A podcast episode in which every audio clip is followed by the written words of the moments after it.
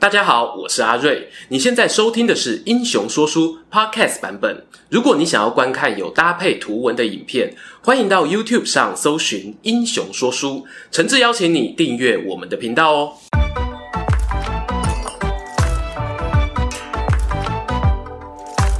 Hello，英雄说书的观众朋友，你们好，我是说书人阿瑞，替大家带来精彩的英雄故事。不久前呢、啊，我们在频道做了一个调查哦，主题是三国游戏中最受欢迎的冷门君主。当中啊，有一位仁兄很努力的挤进前十名榜单当中。我知道了，这大概是他少数有机会登上英雄说书版面的时候了。我仿佛我听见他在呐喊：“阿瑞，让我上场，我只有现在啊！”刘璋的声音我听见了。刘璋啊，他和老爸刘焉父子两代人在东汉末年的乱世，以外来政权的方式呢，空降到天府之国益州落地生根。姑且不论手段正不正当哦，这家人的战略眼光呢，确实很独到。然而，刘璋在《三国志》或《三国演义》当中，屡屡被形容成懦弱无能、胆小怕事。后来啊，遭到刘备并吞，电玩游戏里呢，更把他画成一个白白胖胖的小胖子，看起来又超像被霸凌的受害者。今天我就来跟大家聊聊，刘璋真的是我们印象中的那个小狒狒吗？说是要聊刘璋，但其实呢，我们今天会连他老爸刘焉父子二人的故事啊一起讲，买一送一，加量不加价的概念。龙生龙，凤生凤，刘家的孩子心里都有一个梦。刘焉字君郎，出生江夏晋陵，他是货真价实的汉朝鲁公王后裔旁支。在东汉章帝的时候啊，他们家的封地呢才被移到江夏。家族史哦，可以追溯到这么近，你就知道啊，他和那个卖草鞋的刘备血统是有差距的。我们刘焉呐，家族影响力大多了。他年少呢就当上郎官，还拜了司徒祝田当老师。后来老师过世呢，就遵循古礼辞官下野，完全具备知识分子的风范。卸下公务的生活，刘焉投入学术研究，选拔人才。没多久，他又再次被司徒府征召为官。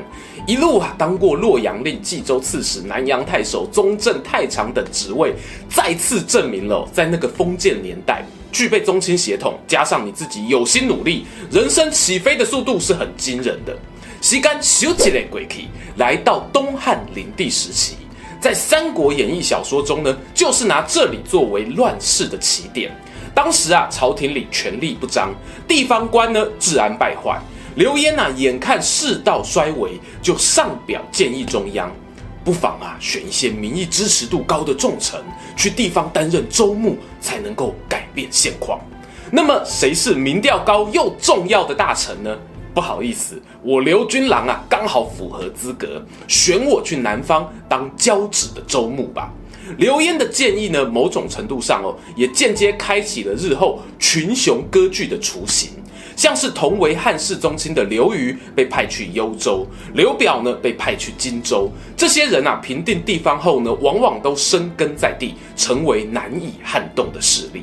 然而呢，我们刘焉提案的交趾人事异动啊，还没有批准，他又得知一条马路消息，有懂命理的人说啊，皇城即将大乱啊，益州那里据说有天子龙气。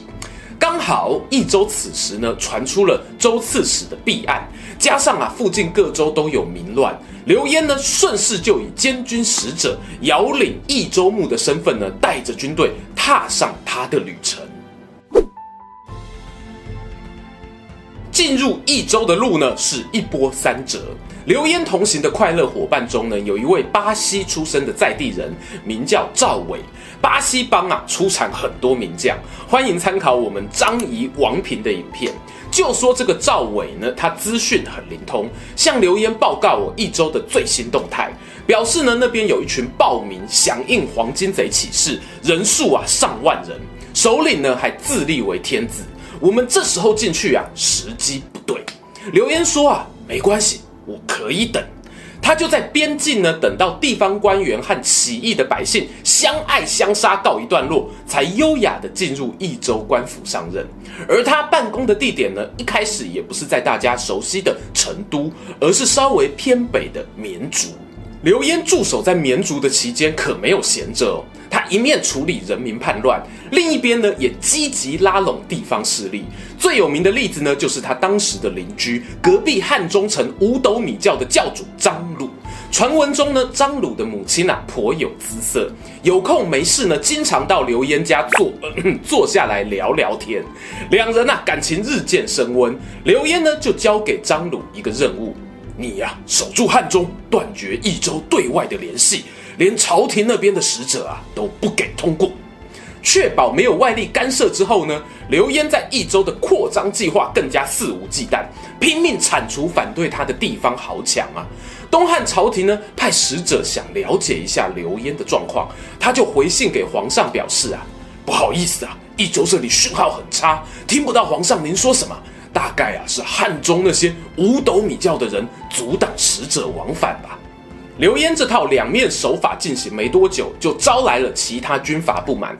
特别是在董卓掌权时呢，许多人响应关东诸侯起兵，刘焉却选择屯兵益州，当他的山大王，甚至啊还制造了很多豪华的车辆，当做自己出入的排场。人在荆州的刘表呢，看了眼红，就上表攻击刘焉有异心，想图谋不轨。但我讲坦白的啦，刘表你自己也是五十步笑百步，没有很认真打董卓啊。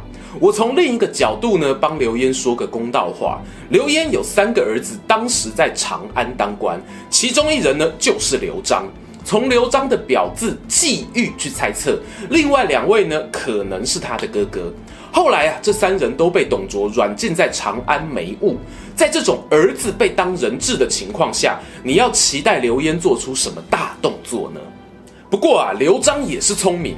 后来他和爸爸串通好，刘焉假装生病，刘璋呢则上公文说想回家去看父亲一面，理由啊高大上难以拒绝。于是他顺利逃出长安，进入了益州。反观刘璋的两个哥哥哦，就没这么幸运了。等到吕布杀了董卓，长安大乱的时候，刘家大哥和二哥呢，原本想要引西凉马腾军队和董卓的余党互咬，再找机会逃走，殊不知消息走漏，双双啊被逮捕身亡。幸好有一位名叫庞熙的官员，过去和刘焉有一点交情，后来呢，还有把女儿嫁给刘璋的长子当老婆。在这紧急时刻啊，他直接来个偷天换日、五鬼搬运，把长安城中少数幸存的刘家子弟运了出来，平安送到益州。更重要的是呢，因为京城关中地区大乱，庞熙还带了批军队一起投靠刘焉，里面呢也有一些是难民啊。这一团武装势力呢，就是日后我们很常听到的东周兵。俗话说“天有不测风云”，不知道是不是刘焉阴德值哦消耗的差不多了。他和老友庞熙相会后呢，位于绵竹的办公室与州长官邸就遭到天火焚烧，亲人百姓死伤惨重啊。他带着哀痛呢，把办公室搬到成都，没多久就因为毒疮发作过世了。要知道，这个时候继承人刘璋所面对的，其实不是一个四平八稳的舒适圈呢，而是内外交困的益州。当时益州的状况啊是这样的：外部敌人呢，包括北边张鲁屯聚汉中，东侧荆州呢又有刘表虎视眈眈，想要跟刘家往内互打，打免钱的。而在益州内部的政坛上呢，至少有两大派系存在，一个是以亲家公庞熙为首的东周派，另一个呢，则是包含巴西帮赵伟在内的本土派。刘璋能够顺利接班父亲的位子，照《三国志》的说法是呢，这些派系大佬觉得他个性温和，容易操控，所以才推举他当个吉祥物共主。但是刘璋真的温和吗？透过一些文字旁敲侧击，让我不禁思考哦，是不是刘璋有些不为人知的一面，是很可惜没留下记录的？最明显的例子呢，大概就是刘璋一上任就跟张鲁翻脸吧。要知道，张鲁算得上是跟他老爸刘焉创业的元老级伙伴哦。老板一死呢，老陈啊就想要分一杯羹啦。在刘焉过世后，张鲁是有搞一些小动作的。那刘璋到底是要虚以委蛇，还是拍桌子翻脸呢？他不止拍了桌子，更直接杀掉张鲁母亲与弟弟。我认为呢，这是个冲动的决定。后来啊，也有导致一些负面的结果。但同时呢，也反映我刚刚想问的：刘璋会让人觉得温和，会不会只是一种权衡之下我们看到的假象？话说刘璋当上益州牧后呢，朝廷下令要求他出兵攻打刘表。这和讨董大联盟时期刘表反应比较消极，得罪了朝廷有关。而刘璋呢，也很果断地派出巴西帮带兵东征。另一方面呢，因为和张鲁撕破脸，北边啊就交给他的亲家公庞熙防守。万万没想到啊，那个刘表呢，跟你来阴的啊，他早早派人去煽动刘璋手下的将领叛变。这当中呢，就有大家熟悉的猛将甘宁。幸好这次叛变竟然没成功，被刘璋手下的东周兵压制下来，也才有了甘宁后来流浪到荆州的故事。可惜这批东周兵虽然能打，毕竟啊是外来客，和益州在地人呢有利益冲突。官方说法上呢都写刘璋放纵庞熙专权，任由东周兵侵扰百姓。但阴谋论一点的读者就会说，这也有可能是为了让刘璋的人物设定前后统一啊！我说你懦弱就是懦弱。但无论如何呢，派系心结啊肯定是真的。因为后来发生什么事呢？前面我们讲到带兵去打刘表的巴西帮啊，竟然在东征路上一个 U turn 回转，调转车头改为攻打成都。带头的那人呢，就是益州本土派领袖赵伟。这下子啊，益州内战爆发，蜀中三郡震动。传说中个性温和的刘璋会委曲求全，想办法跟作乱的本土派谈判妥协吗？没有，完全没有啊！刘璋史上最帅气的一幕戏登场，史书《英雄记》里面写到哦，刘璋他飞马入成都，号召东周人团结起来。各位啊！昔日董卓弄权，我们从家乡流浪到益州，求的只是安居乐业，就是把益州当成自己第二个家。我们都是新益州人啊！没有想到，竟然有人为了谋求个人的权利，操弄族群意识。面对恶劣的斗争，退此一步，再无死所。我们必须要团结，要团结，要团结！呼口号的声音啊，响彻了成都城。特别是东周人，生怕被清算，都抱着必死决心守城。竟然啊，被他们反打一波，把赵伟的军队呢打回江州，最后兵败身亡。虽然啊，刘璋是刘焉的儿子，但我认为呢，经过这一战哦，他才算真正坐稳了益州领导人的宝座。这个位置不是天上掉下来的哦，刘璋是靠自己的能力赢得的。然而啊，接下来的故事呢，大家想必都很熟悉啊。刘璋观察天下大势，发觉曹操打赢河北袁绍，崛起成为北方最大的势力，正要南下攻打荆州。他选择呢递出橄榄枝，送出和平的讯号。而曹操呢也礼尚往来，以朝廷的力量加封刘璋为镇威将军。我们从史书上看到呢，刘璋对于曹操这个大腿是很努力的抱好抱满。使者啊，一个接一个派出去。最有名的那一位呢，就是传说中长得很丑的益州别驾张松。然而，张松出使曹营的时间点，正好是赤壁之战前后，曹操正忙着作战啊，就冷落了这一位特使。偏偏张松又是个玻璃心，认为没必要热脸啊去贴别人的冷屁股，回头就对老板刘璋表示啊，曹操打输孙刘联军没用了啦。光这样不够哦。张松啊，又推荐刘璋可以改跟刘备联手。先是送了数千兵马给刘备，后来呢，又派法正去邀请刘备来益州做客，希望借重这一位经验丰富的佣兵团团长力量，让益州局势啊更加稳定。尽管很多大臣啊反对邀刘备入蜀这个决定，刘璋呢都不为所动。建安十六年，也就是公元二一一年，刘备抵达涪城，刘璋呢从成都亲自率领三万名精锐士兵，旌旗招展，大阵仗的前往迎接，还摆下酒席犒赏士兵，无限畅饮了两三个月，才和刘备依依不舍分开。临行前呢，拜托刘备一个任务：玄德大人啊，成都北边的张鲁是我心头大患，交给你对付了。刘备点点头，就带着兵马北上防御汉中。但是啊，隔了不到一年，他没和张鲁打起来，反而转过头来从加盟关南下往成都进攻。这突如其来的变故让许多人都吓傻了眼。这个刘备怎么和以前不一样了？是啊，刘璋心里肯定也是这样想的。我们过去不止一支影片讲过刘备，都说他生涯早期呢就常带兵在北方当佣兵团，协防过北海、徐州等地，牌子老，口碑好。然而人是会变的。在荆州深蹲多年，遇到诸葛亮，同时又面临中年危机的刘备，肯定重新思考过自己未来的战略方向，知道我必须痛下决心做出改变。在这样的时空背景之下呢，刘璋低估了刘备为了打造属于自己企业的熊熊野心。虽然刘璋曾经平定过父亲死后的益州内战，但是拥有诸葛亮、赵云、张飞等名将的刘备，完全不是刘璋过去那些对手可以相提并论的。双方交手了三年，公元二一四年，刘备大军包围了成都。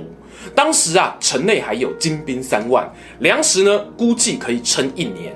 老百姓与官员啊，都说刘璋大人，我们说好了，会愿意守护益州，流尽最后一滴血。生为益州人，死为益州魂，这一幕实在太熟悉了。刘璋想起当年啊，自己对抗本土派大佬赵伟的情景。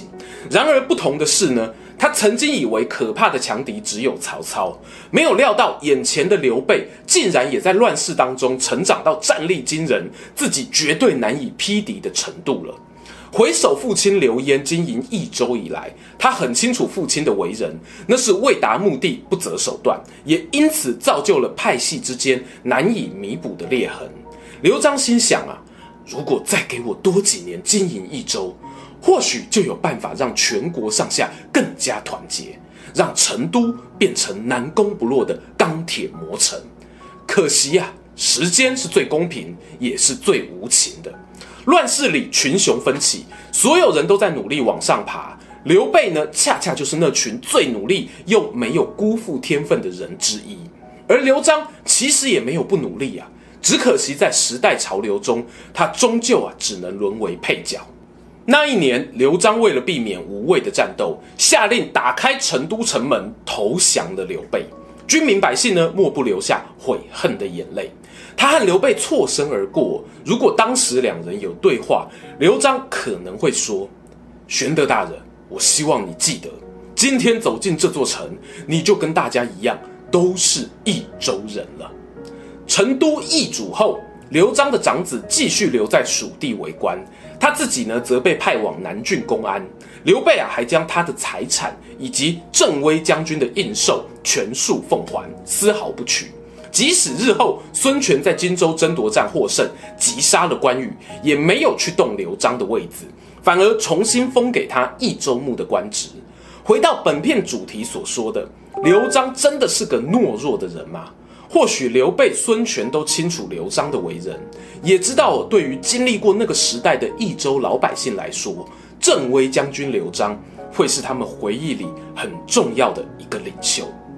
感谢观众朋友的收听啊！英雄说书除了三国人物外，也会介绍古今中外台湾历史上的有趣人物。希望有荣幸邀请你订阅分享我们的频道，期待下次空中再会喽！